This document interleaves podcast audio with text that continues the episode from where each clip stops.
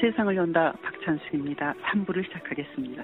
저는 이 뉴스를 다룰 때 설마 그런 일이 일어날까 이런 생각을 했었습니다. 근데 이것은 마음 놓고 있다가 당하는 것 같고 또 만용을 부리다가 설마가 사람 잡는 것 같은 뭐 그런 생각이 드는데 과도한 표현이긴 합니다만 육십 년 동안 유지되었던 이유 영국이 탈퇴하겠다는 편지를 어제 보냈습니다. 메이 영국 총리가 브렉시트가 드디어 이루어지는데 한순간 이루어지는 건 아닌 것 같습니다. 그래서 메이 총리는 걱정이 되니까 의회 연설에서 다시 돌이킬 수 없는 역사적 순간, 이유를 떠나서 우리 자신의 결정과 법에 따라 중요한 일들을 해나갈 것이다. 이렇게 얘기했습니다만 이 년 동안의 협상 과정이 있다고 합니다. 이것이 미칠 영향은 유럽 그리고 전 세계 우리에게 어, 이쪽에 그 최고 전문가 공부하신 대구대학교 국제관계학과의 안병욱 교수를 만납니다. 교수님 안녕하십니까? 예, 안녕하세요. 네, 이십팔 개국 회원에서 나라 하나가 떨어져 나가는데 이게 보통 일이 아닌 것 같습니다. 자, 영국이 이유에서 나가는 것에 그 과정은 어떻게 이루어집니까? 예, 일단 어, 유럽연합이 이제 영국한테 편지를 받지 않았습니까? 탈퇴하겠다는. 네. 어, 그거를 검토해서 나머지 이유 이십칠 개 나라가 이제 단일 입장을 마련해서 단일 블록으로 협상을 하는데요. 네. 어, 영국을 제한 나머지 이유 이십칠 개 회원국 수반들이 사월 이십구일에 브뤼셀에서 만나서 협상의 큰 틀, 그 가이드라인을 정합니다. 네.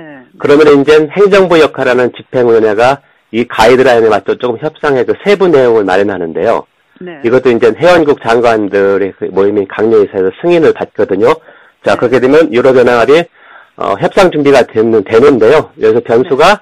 프랑스 대통령 선거 결선이 오월 칠일입니다. 아, 네. 예, 그렇게 보면 영국이 빨리 협상을 갖고 싶어도 유럽연합이 준비가 돼야 되니까 영국하고 유럽연합이 어, 처음 얼굴을 맞대고 만나는 것은 오월 중순이나 말일 것으로 이렇게 보입니다. 네. 우리도 뭐 오월 구일 대선이니까 그때쯤은 대통령 결정되겠죠. 자, 그런데 어, 리스본 조약인가에 이 년 동안의 협상을 하라고 이렇게 명시가 돼 있나요? 이것도? 예, 리스본 조약 오십 조인데요. 네. 제출한 날로부터 이 년 안에 협상을 마친다. 연장할 때는 나머지 회원국들이 만장일치가 돼야 됩니다. 네. 그렇기 때문에 영국한테 상당히 불리하다고 볼 수 있죠. 네. 그 이런 일이 그동안 있었나요? 어, 처음 있는 일입니다. 네, 네. 회원국 중에서 영국이 어, 도, 경제 규모가 독일 다음이거든요. 네, 그래서 이렇게 네. 큰 나라이고 경제 규모도 그렇고 외교 정책이나 국방 정책에서 유럽 연합의 그 중요한 회원국이었었는데 네. 회원국이 자발적으로 이탈한다는 거. 왜냐면은 네. 일 년 전만 해도 그리스가 유로존 이탈한다 그런 얘기 많이 있었는데 그거는 그리스가 네. 경제가 좋지 않고 그렇기 때문에 어떻게 보면 강제 퇴출의 의미거든요. 네, 네. 만약에 그런 일을 한다면 하지만 영국은 자발적으로 나가는 거니까 이게 처음 있는 일입니다. 그렇죠. 어, 브렉시트에 관한 그 투표가 이루어졌을 때 가결될 거라고 국민 투표에서 가결될 거라고 생각한 분들도 많지 않았던 것 같아요. 그때 아마 저 안 교수님이 시간에 인터뷰한 것 같은데 자 그러면 협상의 쟁점은 어떤 것들이 있습니까? 네, 첫 번째가 어, 영국이 이탈하려면, 아, 아, 탈퇴하려면, 보통 우리가 이윤이라고 하는데, 어, 돈을 좀 내야 되는데, 이게 좀 얼핏 이해가 안 가죠. 왜 탈퇴하려면 돈을 내느냐. 그래서 이제, 그 이윤 합의금이 유럽연합의 추정에 따르면 한 육백억 유로, 우리 돈은 한 칠십조 원입니다. 와, 예. 그러니까 우리, 어, 올해 일 년에서 사백조니까, 네. 우리 국방비보다 훨씬 많습니다. 칠십조를 영국이, 유럽연합에 네. 내는 건데요. 예, 그 계산을 해보면, 네. 어, 유럽연합 예산이 회원국 분담금 비중이 삼분의 이 정도고 나머지 삼분의 일은 공동정책으로 나오는 돈을 이렇게 예산을 하고 있는데요. 네네. 영국이 독일 다음에 어, 유럽연합 예산을 많이 내고 있습니다. 네네. 그래서 일 년에 한 구십억 유로니까 탈퇴 전까지 이 년 삼 개월 동안 예산을 내야 되거든요. 네네. 이천십구년 삼월에 탈퇴한다고 계산할 경우에 네네. 그러면 이제 이백억 유로가 넘고요. 그 다음에 예산 중에서 중장기 인프라 투자 같은 거는 어, 순차적으로 내니까 영국이 탈퇴한 후에도 이걸 낼다고 약속했기 때문에 예를 들면 네. 이천이십 년에 인프라가 끝난다면 그 돈도 내야 되거든요. 네. 네. 네, 그렇기 때문에 그것까지 포함한 한 사백억 유로가 되고요. 네. 나머지는 어, 집행의회나 강력이사회 같은 그런 이유 기구에서 근무하는 영국 어, 영국 국적의 시민이 있는데요. 네, 네. 이 사람들 연금 같은 것도 어, 이유 기구하고 영국이 분담하고 있습니다. 네. 자, 그래서 이런 걸 따져보니까 한 육백억 유로 정도가 된다. 집행의회나 이렇게 이야기를 하는데 네. 영국은 음, 자기들 협상 방식에 따르 아니, 계산 방식에 따르면 내는 건 맞지만 이 정도는 아니다. 그러니까 영국은 아. 되도록 낮추려고 하고 있죠. 유자료를 낮추려고. 예. 그래서 이제 처음 네. 쟁점이 어, 영국은 분명히 낮추려고 할 텐데 어, 유럽연합은 그러면 집행위원회한테 이 계산을 맡겨라. 그 대신에 이제 영국하고 합의가 돼야 되죠. 어떤 부분을 어떻게 따질 것이다. 네네. 그거 가지고 좀 많이 또 신랑을 벌일 거로 생각합니다. 근데 이런 걸 모르지 않았을 텐데 일반 국민들까지는 잘 몰랐겠지만 영국이 이걸 선택해서 얻는 이익은 뭡니까? 저도 브렉시트는 일어나지 않을 거로 생각했고요. 아, 네. 예, 지금도 많이 그 삼 점 팔 퍼센트 차이밖에 안 났기 때문에 네네. 아직까지 영국 사람들 그 비중은 변하지 않았습니다. 네네.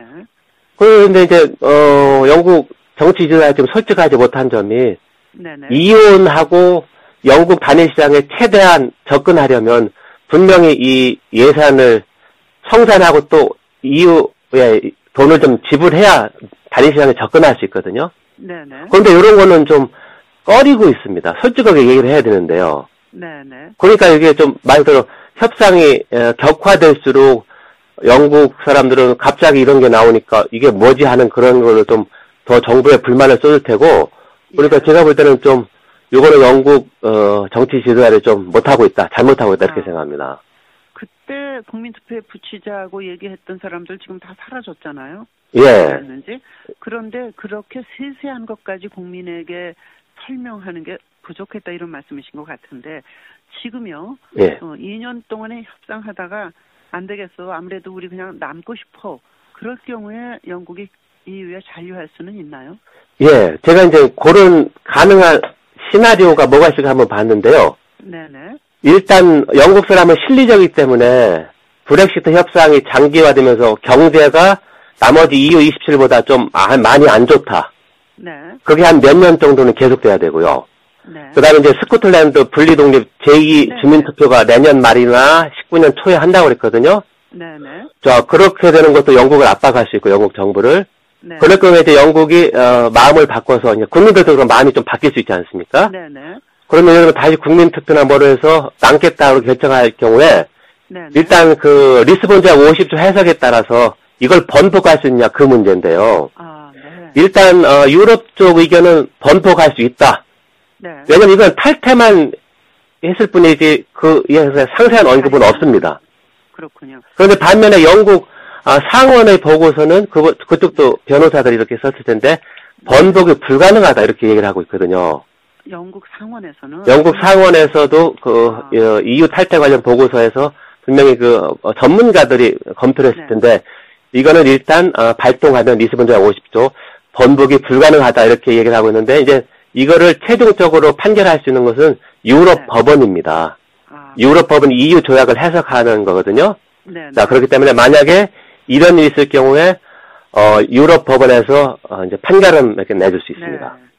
그, 그, 이유의 그 회장, 투스크 의장이 우리는 벌써 당신들 영국인이 그립다, 이렇게 얘기를 했다는데 남기를 바라는 것 같은데 지금 브렉시트가 결정된 이후에 국민투표로 그리고 이게 진행되는 과정에서 여러 가지 그 부담이 있지 않습니까?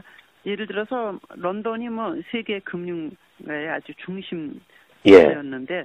이쪽에 있는 세계적인 그 금융 회사들이 이미 다른 나라로 옮기려고 행동을 하고 있다는 거잖아요. 예, 그렇습니다. 예, 그런 것도 굉장히 큰 거죠.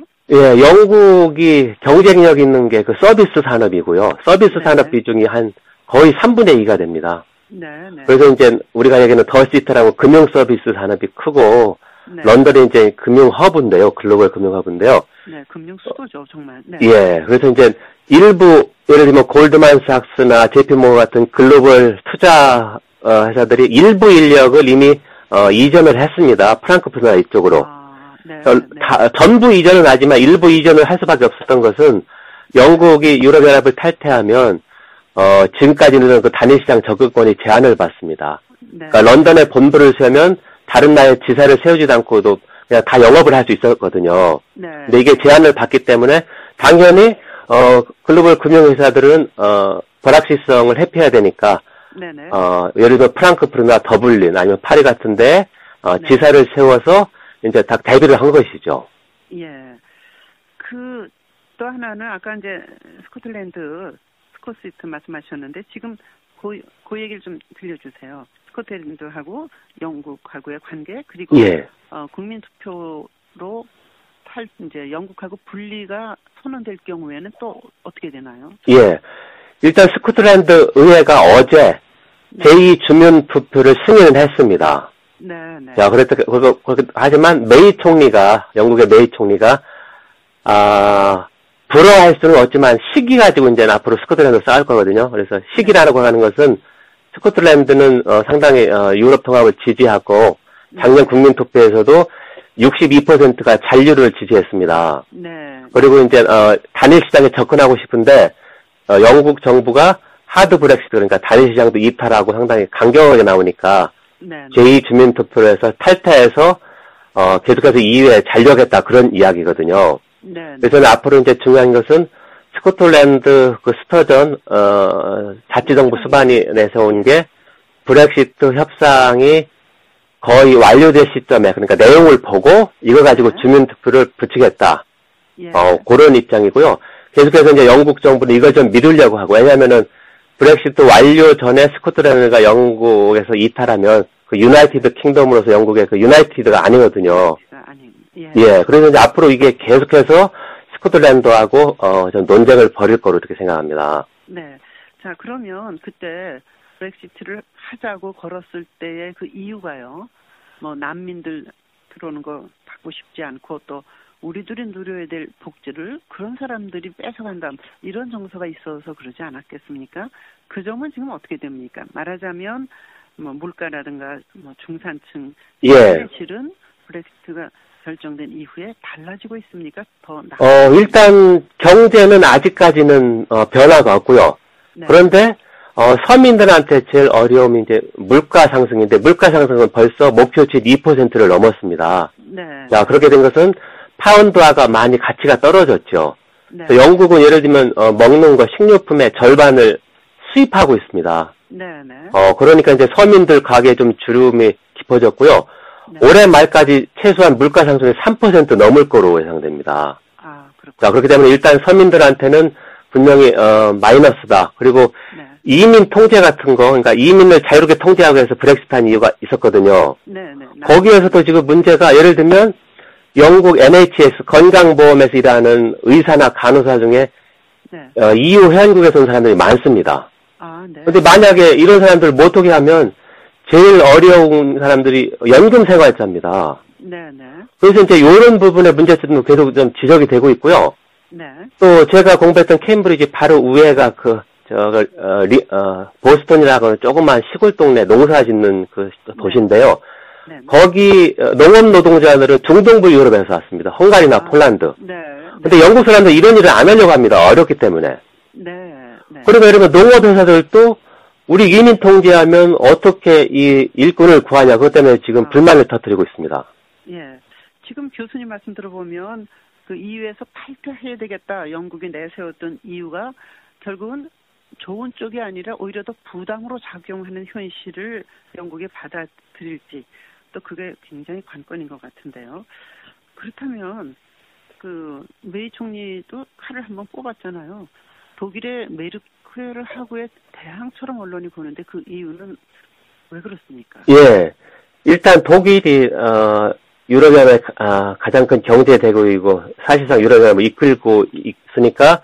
어, 메이 총리가 보기에도 독일하고 좀 관계를 좀 긴밀하게 해서 네. 앞으로 협상에 그, 어, 어 제대로 안 되고 그럴 땐 좀 도움을 받고 싶어 하는 그런 입장인데요. 네네. 어, 어떻게 보면 이제 여기서 메르켈은 유럽연합을 대표하는 그런 지도자고 메이는 여기에서 탈퇴하려고 하니까 분명히 어, 두 사람이 긴밀하게 협조할 필요도 있지만 네. 또 어, 이게 쟁점이 상당히 저희 경론이 벌일수록 두 사람이 또 대항할 필요도 있거든요. 그래서 네. 그런 측면으로 생각하고요. 일단 어, 독일의 입장은 변함이 없습니다. 영국이 원하는 것만 가질 수는 없다. 그리고 유럽 네. 통합 유지가 무엇보다 중요하다. 그런 입장은 계속해서 나오고 있습니다. 예, 우리에게 미치는 영향이 있습니까? 예, 어, 영국에 투자한 우리 기업이 한 백오십 개 정도가 되는데 주로 물류 산업에 투자했습니다. 네. 그런데 이 기업, 우리 국내 기업들도 어, 영국 시장뿐만 아니라 이유 시장을 보고 투자를 했는데요. 네네. 어, 마찬가지로 이제 불확실성 이런 게 있으니까 어, 정부 차원에서 이런 거에 좀 신경을 써야 될 것 같고요. 그 다음에 영국이 이유에서 이탈하면 우리하고 영국은 아무런 어, 통상 관계가 없습니다. 그러니까, 그러니까 에프티에이가 없기 때문에 새로 협상을 해야 됩니다. 네, 네. 네, 그래서 이제 작년 십이월에 영국하고 우리가 에프티에이 준비를 할 실무 그룹은 구성이 됐고요. 네. 마찬가지로 이유하고도 영국이 나갔기 때문에 우리가 에프티에이 재협상을 해야 됩니다. 아, 그렇군요. 예. 예. 그러니까 이유하고 에프티에이는 영국이 있을 때에서 이십팔 개국하고 이렇게 맺은 건데요. 네네. 그 중에서 한 나라가 나갔다고 하는 것은 어, 우리 그가 에프티에이 이유하고 맺을 때 서로 그 이익의 규정을 맞췄는데 그게 이제 어, 좀 벌어질 수 이거 깨진 거거든요. 네네. 그렇기 때문에 이거는 우리가 이유하고 에프티에이 재협상에 좀 유리할 수 있다. 왜냐하면은 그쪽에서 어, 기책 사유가 발생하지 않았습니까? 네. 그래서 이제 우리가 이유하고 에프티에이 하기 전까지는 우리가 어, 흑자를 봤는데요. 네네. 에프티에이 체결 후에 어, 우리가 이유의 교역에서 많이 적자가 발생하고 있습니다. 아, 네. 그래서 이제 왜 이렇게 적자가 많은가 그런 것도 좀 규명해서 재협상에서 좀 유리하게 좀 반영해야 된다고 생각합니다. 네. 지금 중요한 것은 저 대한민국하고 이유하고의 관계, 대한민국하고 영국과의 관계뿐이 아니라 그런 조약을 맺었던 여타의 다른 나라도 똑같은 상황에 직면해 있기 때문에 계속 그 변호사들만 돈 벌일이 생긴 것 같고요. 굉장히 복잡해지고 있는 것 같습니다. 교수님은 어떻게 전망하십니까? 협상 예. 과정에서 문제가 많이 발생해서 영국 국민들이 그냥 눌러앉자 이런 쪽으로 여론이 갈 확률과 일단 시작했으니까 한번 탈퇴해서 우리끼리 뭐 좀 해보자 이런 확률. 교수님은 어떻게 판단하십니까? 예, 이, 지금 현, 현실은 어, 일단 어, 탈퇴 가능성이 꽤 높다. 네. 에, 왜냐면 이거를 되돌린다는 건 좀 쉽지 않다. 네. 그렇게 보고요. 네. 그리고 이제 국제 정치 경제에 미치는 영향은 아무래도 협상이 결렬되고 그럴 경우에는 불확실성이 커져서 우리 그 브렉시트 투표 이전에 브렉시트 가능성이 높으면서 우리나라에 들어와 있던 네. 영국계나 유럽계 자금이 좀 많이 빠져나갔거든요. 아, 네. 그러면서 우리 주식시장이 좀 요동쳤는데요. 어, 네. 그런 최악의 경우에 이럴 가능성이 또 높아지는 거죠. 우리 어, 금융시장이나 아니면 어, 글로벌 금융시장에 그런 영향이 좀 있을 거라고 생각합니다. 알겠습니다. 오늘 말씀 잘 들었습니다.